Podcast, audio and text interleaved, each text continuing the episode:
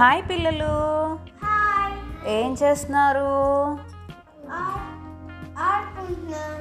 Okay ఇవాళ ఇంకో కొత్త స్టోరీ చెప్పుకుందాం.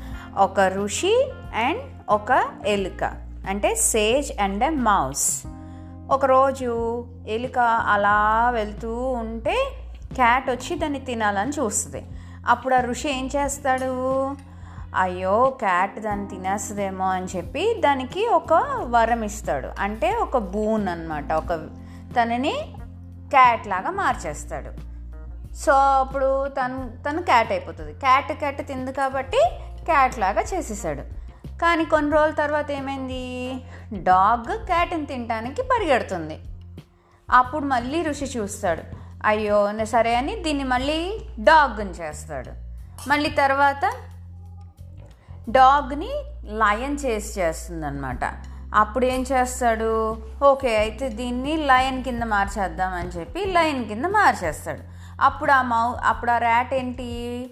లయన్ లాగా బిహేవ్ చేస్తూ ఉంటుంది. కానీ ఆ ఊర్లో ఉన్న జనం అందరికీ అది ర్యాట్ అని తెలుసు అనమాట సో అప్పుడు వాళ్ళందరూ ఏమంటారు?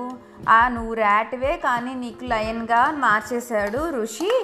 నువ్వు అలానే కనిపిస్తావు కానీ నీ ఇన్నర్ హ్యాబిట్స్ అన్నీ ర్యాట్వే ఉంటాయి అని చెప్పి చెప్తారు పక్కన ఊరోళ్ళందరూ. అప్పుడు అది అనుకుంటుంది దీని అంతటికి కారణం ఆ ఋషే కదా. నేను ఆ ఋషిని ఇది చే ఆ ఋషి దగ్గరికి వెళ్ళి ఋషిని కిల్ చేస్తాను అని చెప్పి అంటదనమాట అనుకుంటుంది అనమాట సో అప్పుడు లయన్గా వెళ్ళి ఋషిని అటాక్ చేస్తుంది.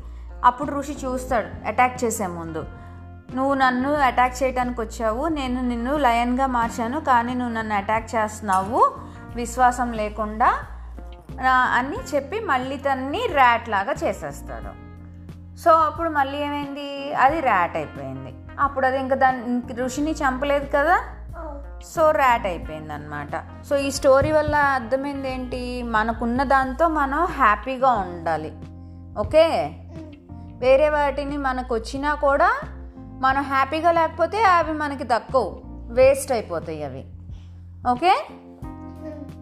ఓకే మరి. బాయ్.